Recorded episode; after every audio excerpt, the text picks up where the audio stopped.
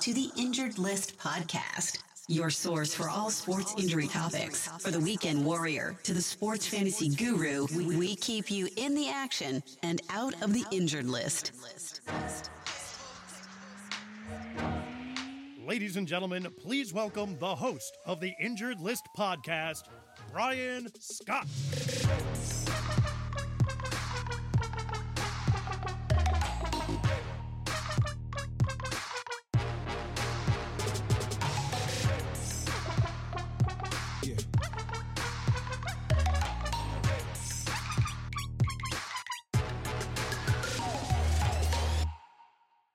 What's up, everybody, and welcome to another episode of the Injured List. I'm your host, Brian Scott. Thanks for listening. It's been a tough go at this podcasting thing since I started. I mean, to start a podcast centered around sports injuries, while there are no sports and thus no injuries, took a lot of cojones on my part, I, admit. However, as I thought it through, who else in the sports industry comes at it from both the perspective of a fan and a healthcare provider? Not too many of us. So I felt compelled to get it started. Maybe a bit premature, but I couldn't let this time pass without at least providing some insightful perspective on what's been going on with all this, namely the COVID pandemic. So as of this recording, the UFC has had events. NASCAR has had a race, and all the other professional sports associations are either planning or scheduling what to do next. This has become a monumental task, as evidenced by the uncertainty with each new proposal. I fear that it will not get any easier as we start to reintegrate ourselves back into a normal functioning society. In order to plan a strategy to return to normal, first we should reassess our current knowledge of the virus. Probably the single greatest obstacle faced by these professional sports organizations centers around the ever evolving course of the disease. For a moment, just think about the amount of information that the general public has heard reported or printed regarding how COVID 19 is spread, what the symptoms are, who's at most risk, who should get tested, when to go to the hospital, what's the best form of personal protective equipment. We've been told an abundant amount of information starting from very early on. This was considerably overwhelming, not just for the public, but for the healthcare workers too, of which I am one. We continue to get daily updates, even more information that is ever changing. Just visit the CDC website. Now they're alerting to the possibility that the pediatric population is more at risk when initially they were considered virtually unaffected. Elective surgeries have been allowed to resume. More testing is being done on all patients who are having surgery, regardless of exposure or symptoms. New tests have been developed and implemented. There has been some controversy about false negatives and false positive findings with some of these new tests, thus questioning some of the accuracy of the results and subsequent numbers being reported. As much as this confuses the general public, it has also confused many of us healthcare workers. We're asked to take our temperatures before reporting to work, monitor ourselves for symptoms associated with the virus, wear personal protective equipment both at home and at work, etc. We're considered essential workers. Yet we are not quarantined in a hotel. In some cases, our salaries have been cut. We've been mandated to cut back hours or use PTO. We've been told not to travel. This happens quite frequently in healthcare during these states or national emergencies, pandemics, or other natural disasters to ensure that the healthcare system is available to care for those in need. At the beginning of this pandemic, we heard all about flattening the curve, and I was a proponent of that mantra, and I still am. I encourage everyone to stay safe, following social distancing, wait it out so we can expeditiously return to normal.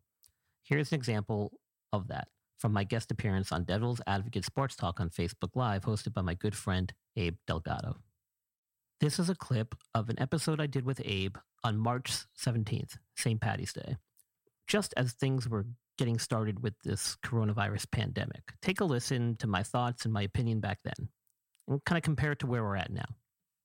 You know, there's a lot of panic going on, there's a lot of anxiety. What what do you say about this whole epidemic?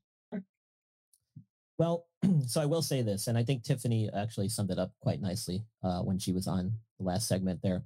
Um, my initial reaction was not good either. Um, being a healthcare professional, I thought there was a lot of overreaction. I thought there was a lot of media hyping. Um, and I thought there was a lot of panic setting in very early on in this process. However, now that the dust has settled a little bit, I do realize that it, it was the right thing to do. And kudos to the professional sports leagues um, for really taking initiative and doing their part and basically being some of the first groups and organizations to kind of get this dealt with and get things shut down, which is well, Brian. I got to say, you got to thank Rudy Gobert for that because without him being infected, we'd still be watching NBA basketball games with no crowd. Yeah, at least for a little bit. I think that would have been canceled anyway. Yeah, I mean, the the crowds are the big thing. I I I could see them playing without crowds, but it really doesn't make sense. Um, so I'm glad that they just shut it down altogether. Especially in the game of basketball, you're I mean, you're literally rubbing up against the guy, so it's gonna it's gonna transfer. Somebody was gonna get. It. Well, we know that's gonna happen anyway, regardless of what happens with this quarantine, regardless of what happens with shutting down all these restaurants. It's it's going to spread. The numbers are going to get higher. The key thing, which I think people need to understand, is we need to flatten the curve. And you guys have, may have heard this expression throughout these news reports. And what that really means is we, we need to kind of let these cases and let these transmissions evolve gradually. If they happen all at once and we can easily overload the healthcare system, and that's when we start running into problems where people start right. bring really serious consequences and cannot get the care they need. So by by flattening the curve, we're giving the healthcare community a chance to really get a handle on this thing, get their testing, you know, into tip top shape, get everything really fine tuned so that we can treat this and get over it. And we will, we will people, I promise. It's not the first time we've had viruses like this spread. You know, H1N1 was not that long ago, um, to name one of many. Um, and um, we'll get a handle on this. Just hunker down, everybody. Sports will be back and uh, we'll appreciate it more because of the time having spent away from it. You're listening to the Injured List podcast with your host, Brian Scott, your go to resource for all sport injury related topics. For show notes and other resources, visit theinjuredlist.com. Now, back to the show.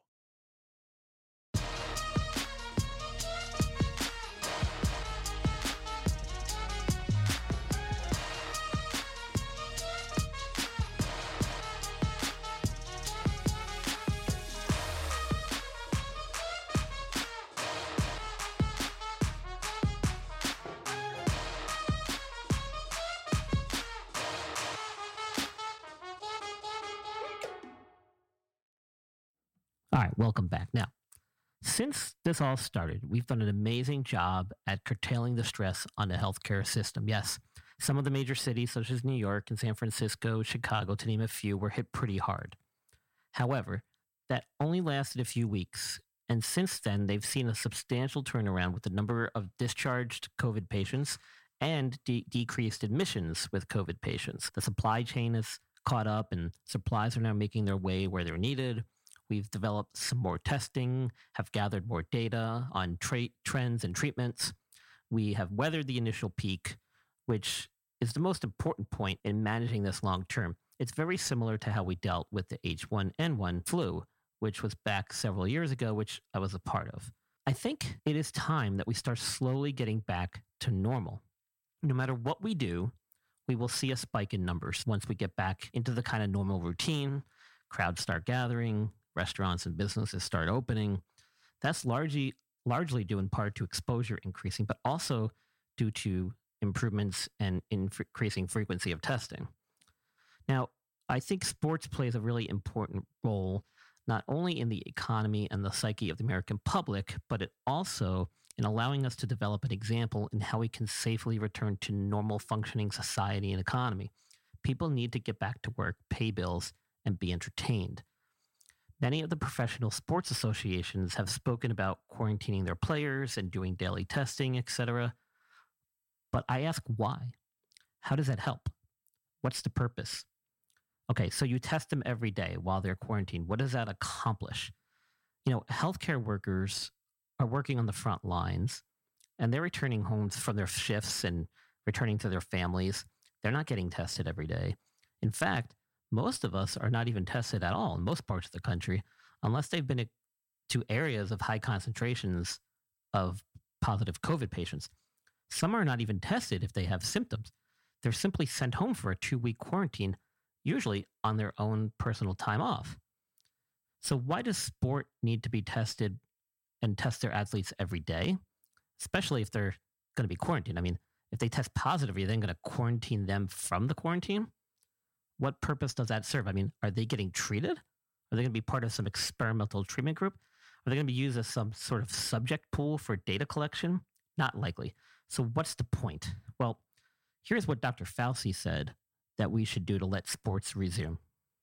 There's a way of doing that. Nobody comes to the stadium. Put them in big hotels, you know, wherever you want to play. Keep them very well surveilled, namely a, a, surveillance, but have them tested like every week and make sure they don't wind up infecting each other or their family and just let them play the season out. Okay, so no fans, I could not agree more. Test every player right before resuming all the games, before you get the season started again. Those who test positive, they're out. If it looks like there's an overwhelming number of positive COVID amongst them, then it's probably best to just scrap the season.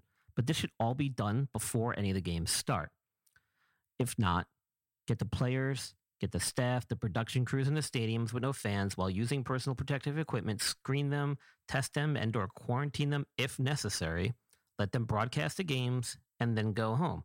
Why should they be treated different than those healthcare workers who are taking care of the sickest of all COVID patients and are not being self quarantined? If you do this in sports, you will have some sort of measurable control at least. Shit, the UFC had it all planned out.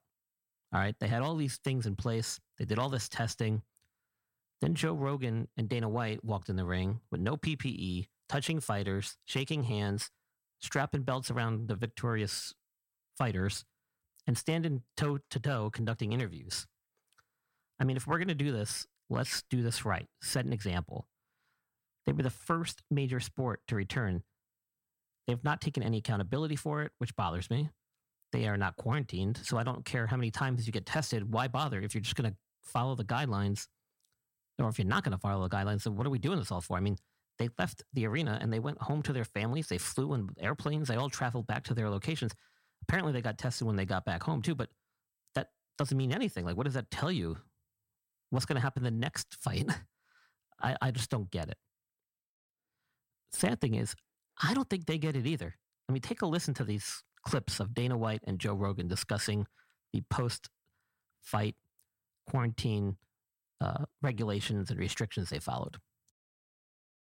Joe, all week the understanding was that you would do interviews from an isolated area or the fighters would be given sanitized headsets and you'd do them remotely. You did them in the ring.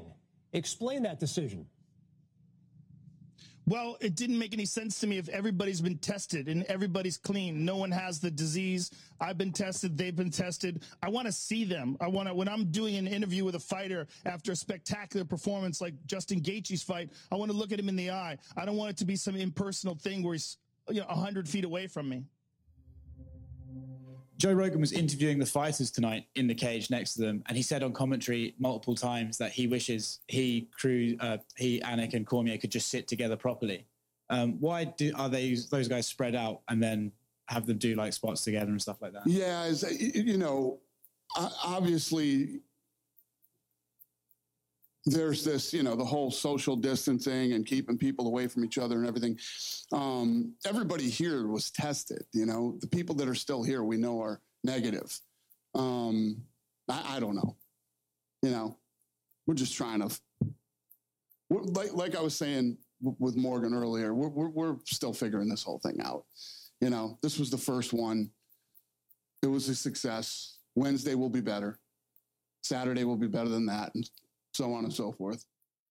Well, as you can tell from those clips, uh, they obviously don't get it. And I don't think anybody really gets it at this point. I mean, Dr. Fauci warned a few days ago about opening the country back up too early. So let us use professional sports with no fans as a, as a start. Let us use it as some kind of template.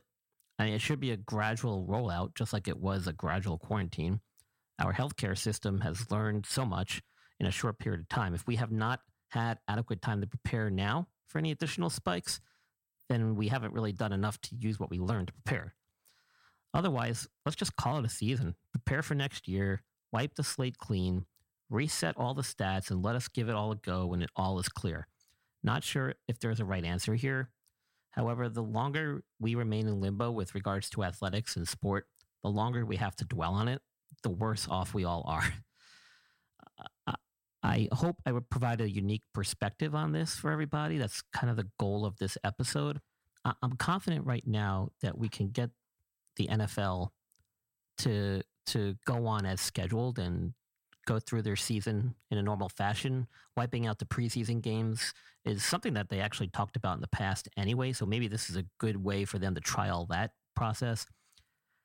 They have the best shot, I think, of any major sport right now to actually get going at their normal start time and complete a full season without being affected too much by this pandemic. They pulled off the online draft it provided a sense of excitement and some return to normalcy for a brief period of time. Let's hope we can continue down that course and get the season scheduled as it's supposed to be, when it's supposed to be. And hopefully they'll be able to have things in order and have things set so that we don't run into any issues. I'm afraid that if MLB, NHL, or any of these other sports come back too soon, we may end up seeing spikes in positive tests among the athletes, which may lead to a whole nother set of issues and prematurely ending the season. Uh, NASCAR has taken the lead. UFC has taken the lead. They need to refine their work and polish their process right now, but at least we have something to kind of go off of. So hopefully, NFL will be able to follow suit and, and perfect it even more. So, as always, guys, I hope you enjoyed my content today.